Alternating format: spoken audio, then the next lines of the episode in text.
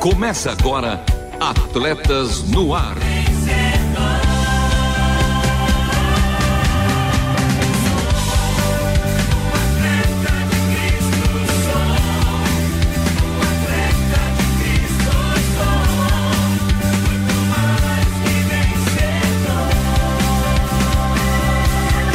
Amando o Senhor, correndo juntos e alcançando muitos.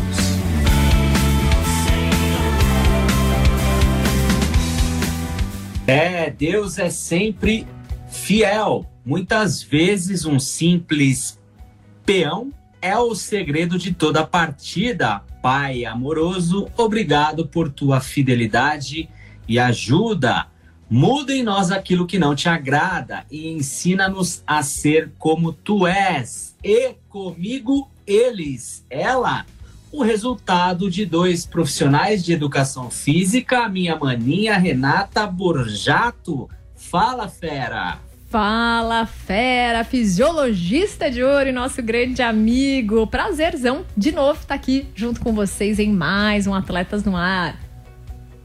E ele, feliz e tricampeão da Copa Libertadores da América, o menino de ouro, Marcelo Fávero. Fala, fera! Fala, meu mano Louvem Henrique. Sim, tricampeão. E vamos então para a escalação do programa. Tem CISA, Centro Integrado de Saúde do Atleta, que apresenta 5 dicas para aumentar o consumo de água. No esporte como paixão tem futebol americano. Coração de Atleta, bate coração com os exemplos de pessoas que confiam no Senhor em todos os momentos das suas vidas. Jogo rápido com as principais notícias do esporte, o seu fast food. Um time perto de você com a participação do nosso time de ouvintes. Já participa, mande mensagem para nós.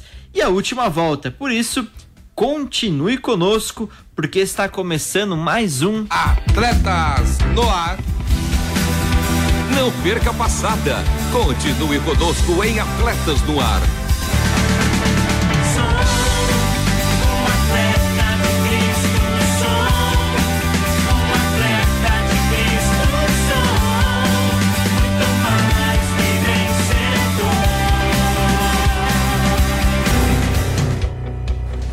Atletas no Ar ao vivo, toda segunda-feira às 13 horas, reprises às terças-feiras, às 21 horas e 5 minutos, aos sábados, às 2 horas e 30 minutos, e aos domingos, às 10 horas. E, menino de ouro, qual a boa para que ele vale a pena ouvir de novo e como ouvir?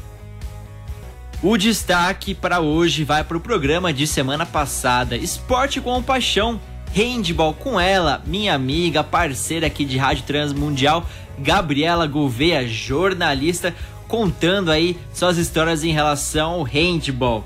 E para poder escutar o programa, acesse www.transmundial.org.br, clique em programas e em seguida em Atletas no Ar. E no primeiro quadro do programa de hoje vamos com CISA.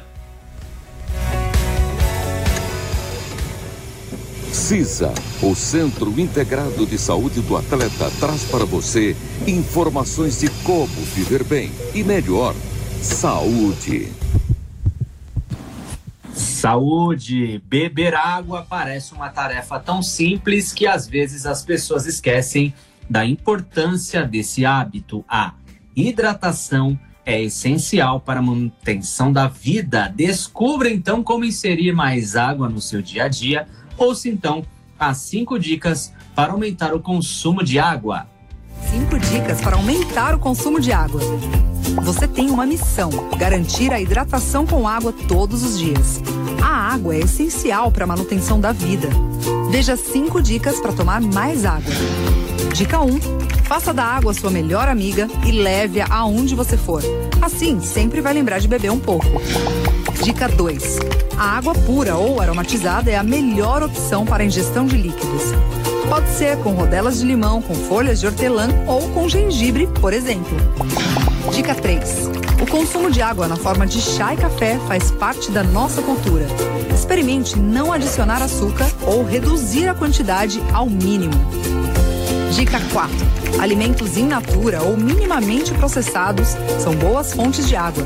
Alguns deles, como frutas e verduras, podem conter mais de 90%. Dica 5. Para não esquecer, você pode criar alarmes ou fazer uso de aplicativos que enviam avisos sonoros. Água é vida. Beba mais água e valorize a sua vida. Ouviu? Beba água. Água é vida. E no próximo programa, saiba mais sobre hábitos saudáveis, sob a responsabilidade técnica do CISA, Centro Integrado de Saúde do Atleta, mais que atleta humano. Ensino por todo mundo, saiba mais em louvemhenrique.com. Fique agora com o quadro Esporte como Paixão.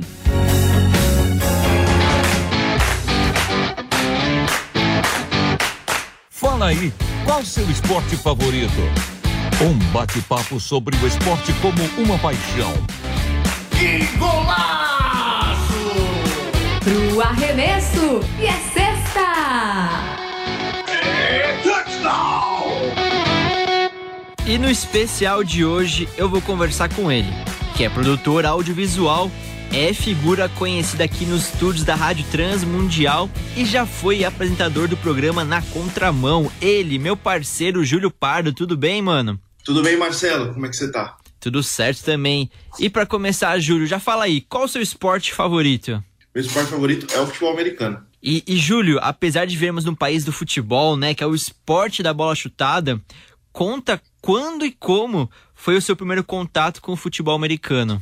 Bom, eu acho que o primeiro contato que eu tive foi em 2008, 2009, mais ou menos por aquele período ali, que eu lembro que eu estava com uns amigos e estava ligado na televisão ali, mostrando o jogo, tipo, uma final de futebol americano, né, que a gente chama de Super Bowl.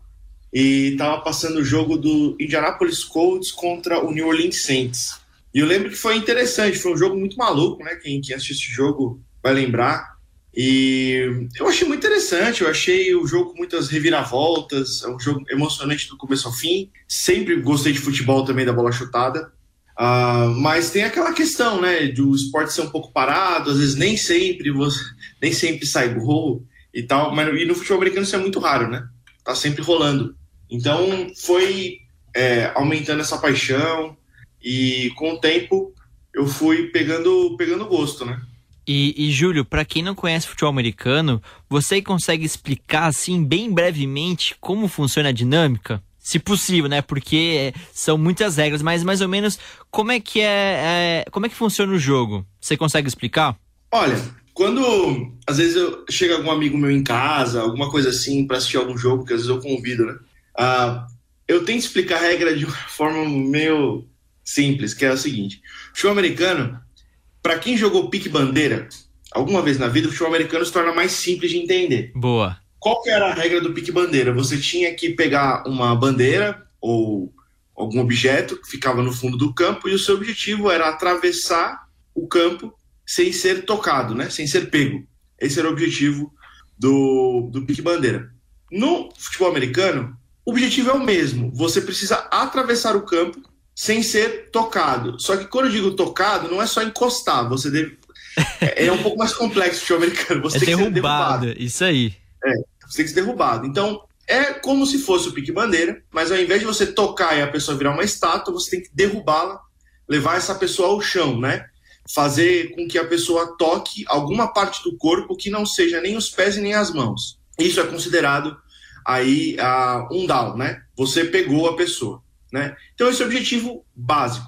A diferença é que o pique-bandeira você tem que levar até o meio do campo, mais ou menos, né? E no futebol americano, você tem que atravessar o campo inteiro. Então é um pouco mais complexo. Mas ele vai além dessa simples regra, né? Você não precisa atravessar o campo inteiro de uma única vez. Você pode ir atravessando aos poucos. E aí que entra a graça do futebol americano, porque ele vai se assemelhando a um jogo de guerra, de conquista de territórios.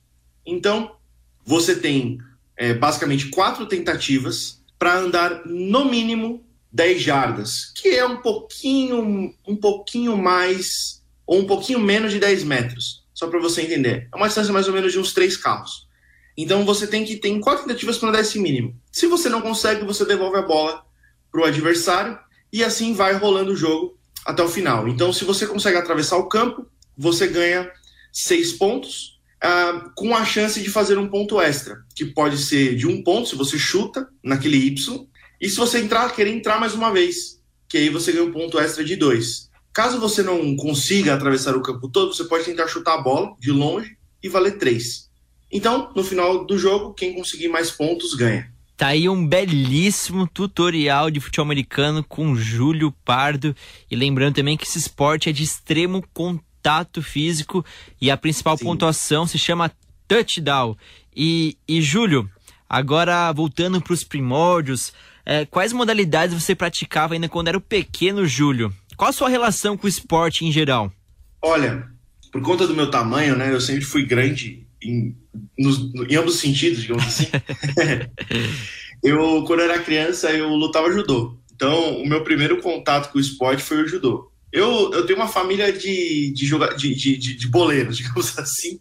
Apesar de eu nunca ter tentado jogar futebol. Eu fui criado numa família onde meu tio era sócio de time de futebol, ali no Corinthians. Meus primos jogavam profissionalmente, mas eu nunca tentei assim, essa carreira, assim. Mas eu jogava, aliás, eu lutava judô quando criança, mas depois, quando eu fiquei mais velho, eu perdi um pouco o interesse e acabei deixando pra lá. Você mais consome do que joga, né? Consumo mais esporte do que jogo, com certeza. E você já jogou alguma vez por brincadeira de futebol americano? Já tentei, mas assim, não é fácil, porque o jogo, ele exige muita técnica, né? Muito. Então, não tem muita graça você jogar com pessoas que não tem. Virar porradaria, então, né? A começar por mim, né? Eu aprendi a lançar uma bola de futebol americano, achei que tava super bem, e na primeira tentativa que eu tentei, a bola andou metade do que eu achei que ela andaria, né? Então, olha, Júlio, ele é um jogo muito complexo. Tudo envolve muita técnica. Eu joguei uma vez só, foi no acampamento. Mas daquele jeito, né? Sabe? Como pega a galera do futebol mesmo, da bola chutada, e vamos jogar futebol americano. Cara, pra nunca mais. É uma porradaria que rola. E eu sou pequeno, né? Então aí eu não aguento. Eu joguei como quarterback também. mas é legal. E Júlio, diferentemente do futebol, normalmente a gente escolhe o nosso time por uma questão familiar, né? A gente cresce num ambiente que curte, que gosta. No futebol americano, como que você escolheu o seu time? E para quem ainda não tem um time no seu coração do futebol americano, como você indicaria para essa pessoa escolher? Olha, eu assisti futebol americano por volta de uns 4 anos, sem torcer para time nenhum. Eu tinha ali digamos assim, um carinho pelo New York Giants, principalmente porque nesse período que eu assisti eles ganharam 2 vezes, né, sobre, na época, o time que a gente sempre torcia contra, né, que era o New England Patriots. Compartilho essa mesma opinião. Então, como os Giants ganharam 2 vezes em jogos assim memoráveis, então quem puder, todos esses jogos tem no YouTube. Com certeza. Então, se você colocar New York Giants e New England Patriots, vocês vão ver um dos jogos mais malucos possíveis, assim. E então eu tinha ali um interesse, mas eu gostava muito, porque como eu assisti nesse período entre 2008 e 2009 até 2013, se você parar para pensar aí, nos Super Bowls, desses 4 Super Bowls aí, em 3 deles tinham um dos Manning jogando, né? Em 2 dele o Eli Manning e um deles o Peyton Manning, que são 2 jogadores aí de uma posição chamada quarterback, que é quem lança a bola, né? E então, eu tinha um apreço por esses irmãos, assim, eu torcia por eles, assim, eu achava uns caras legais, enfim. E aí, num certo momento, isso foi no ano de 2011, o jogador Peyton Manning, ele foi cortado do time dele, que é o Indianapolis Colts, que foi o primeiro time do primeiro jogo que eu assisti. E eu fiquei muito chateado com a situação, assim. Foi um choque, em geral, pra quem acompanha, né? Talvez foi ali o maior jogador da história dos Colts até então ser cortado. Pois é, então, o maior jogador da história, um dos 10 maiores de todos os tempos, com certeza, sendo cortado do time, ainda com idade para jogar. Então foi um choque, e eu fiquei chocado junto. E aí, quando ele assinou com outro clube, que foi o Denver Broncos, eu falei, não, eu vou torcer para esse time porque quero torcer por esse cara. Eu acho que esse cara merece dar a volta por cima. A gente que é brasileiro lembra da história do Ronaldo na Copa de 2002, né? Aquela história de superação, de lesão e tal. Eu falei, não, eu vou torcer pela volta aí do cara, para que ele volte em alto nível. E quando ele voltou voando, assim. Literalmente. No primeiro ano, ele chegou até aí, o que nós poderíamos chamar de quartas de final. No ano seguinte, ele chegou numa final com uma das temporadas mais incríveis que eu já assisti de futebol americano. Eu falei, e essa superação me impressionou. Eu falei, o time que deu essa oportunidade merece a minha torcida, assim. E aí eu passei a torcer pro Denver Broncos. E foi natural. Aos poucos eu fui gostando mais do time. E aí, em 2015, quando o time foi campeão, foi uma loucura, né? Porque até então eu não tinha visto o time ser campeão, né? Então foi uma loucura. Foi um dos dias, assim, esportivamente mais alegres, assim. É o terceiro dia mais alegre esportivamente da minha vida. Então compartilha agora quais são os outros dois?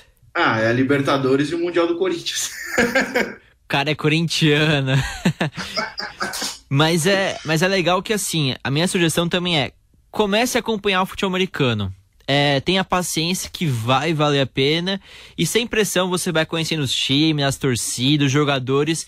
E aí você vai pegando um apreço por algum clube, né? Lógico. E Júlio, pra terminar, agora imagine o seguinte: dia de Super Bowl, a grande decisão da temporada. Por que você chamaria seus amigos para assistirem a final, ou até mesmo também indicaria para acompanharem essa modalidade do futebol americano?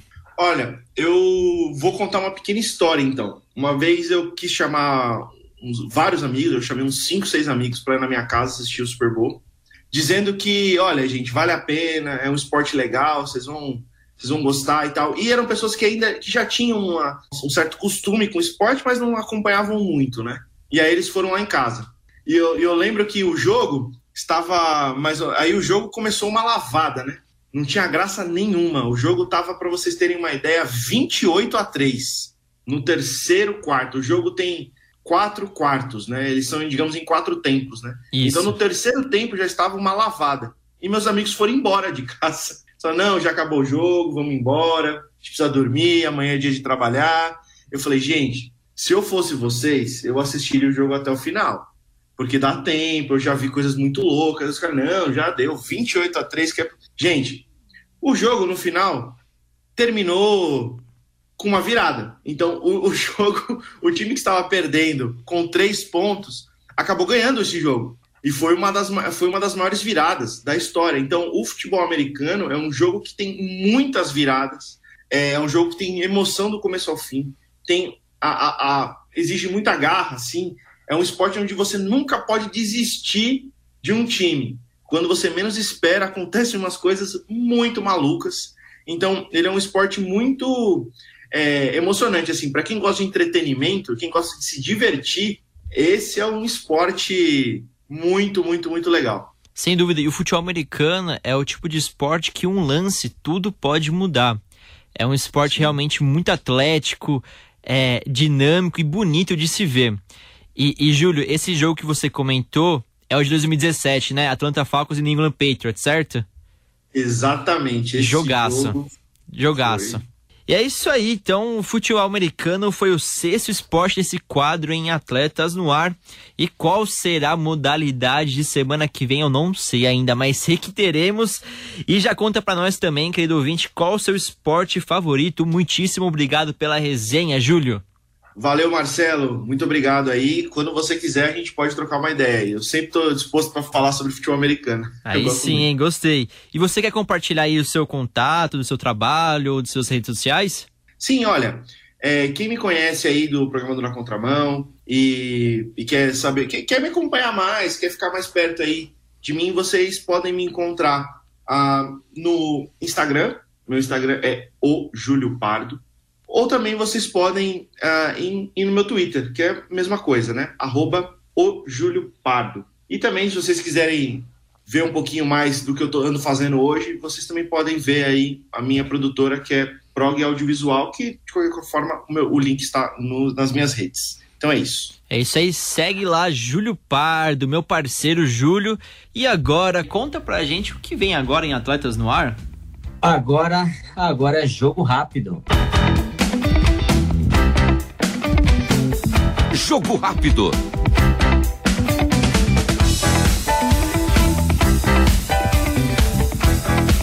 O juiz autoriza e começa o jogo rápido de hoje e já vamos falando de futebol. Pela 36ª rodada do Campeonato Brasileiro, o Bahia venceu o Grêmio pelo placar de 3-1. O São Paulo ganhou de 2-1 do Sport de Recife e o Corinthians fez 1-0 no Atlético Paranaense. De virada, o líder, mais líder do que nunca, Atlético Mineiro superou o Fluminense por 2-1. E no duelo entre Santos e Internacional, empate em 1-1. E para fechar, mais do esporte da bola chutada, já que o futebol sul-americano segue alviverde. Na finalíssima do principal torneio de futebol da América do Sul, a Libertadores, o Palmeiras bateu o Flamengo pelo agregado de 2-1 e garantiu sua terceira taça da competição, e foi com emoção. O gol do título foi dele, do herói improvável Deyverson, no primeiro tempo da prorrogação. E com o título, o Verdão iguala Grêmio, São Paulo e Santos como os maiores brasileiros vencedores da Libertadores. Todos são tricampeões. E assim, a América inteira continua pintada em tons esverdeados. E esse foi o Jogo Rápido de hoje, o seu fast food das informações esportivas. A seguir, Coração de Atleta. Coração de Atleta. Como viver valores e princípios cristãos no mundo dos esportes. Um dos jogos mais apaixonantes é o xadrez. Se você estudar as regras, notará muitos detalhes interessantes. Por exemplo, o peão é a peça mais humilde do tabuleiro, mas se conseguir atingir a 8ª fileira, passo a passo, casa por casa, poderá se converter em rainha, a peça mais valiosa. Recordo sempre desta lição, pois tive o privilégio de jogar em partidas simultâneas com o ex-campeão do mundo, Anatoly Karpov, em minha cidade natal. Há alguns meses falávamos sobre o trabalho fundamental de Deus, o qual é nos transformar à imagem de seu Filho, Jesus. Desde o momento em que tomamos a decisão mais importante de nossa vida, crer e confiar em Deus por toda a eternidade, é como se fôssemos pequenos peões em um jogo de xadrez. Deus está trabalhando para desenvolver o nosso caráter. A fidelidade é a essência do caráter do Senhor, como lemos na Bíblia no livro de Lamentações 3:23. Como é grande a fidelidade do Senhor! Assim compreendemos que Ele não desistirá de seu trabalho até que consiga forjar em nós o caráter do Rei. Às vezes a vida é difícil, caímos em algumas ocasiões e nos desanimamos quando somos derrotados. Esquecemos que o caráter e a imagem de Jesus são formados em nós no dia a dia, a cada passo e de momento em momento. Como o peão que avança casa após a casa, nós devemos olhar para trás e comprovar o quanto progredimos nos últimos dias, meses e anos. Podemos vir a lutar com alguém mais forte que nós. Lembre-se, o peão é o componente mais humilde do tabuleiro. Mas o segredo consiste em fazer exatamente o que Deus quer para nossas vidas. É Ele quem maneja todas as peças com perfeição. Por isso, não devemos esquecer que em muitas ocasiões os peões são a chave da partida. Não podemos nos mover muito. Não temos muito poder. Não impressionamos ninguém. Mas calma, Deus ainda não completou a obra em nossa vida. Talvez algo muito importante se decida com o simples movimento de um simples peão. Os êxitos de grandes homens e mulheres não assombram.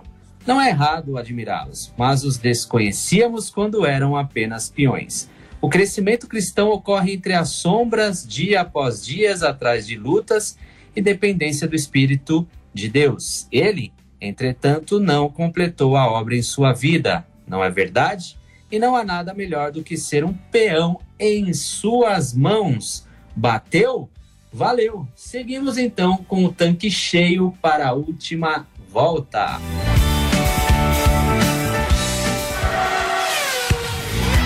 Última volta!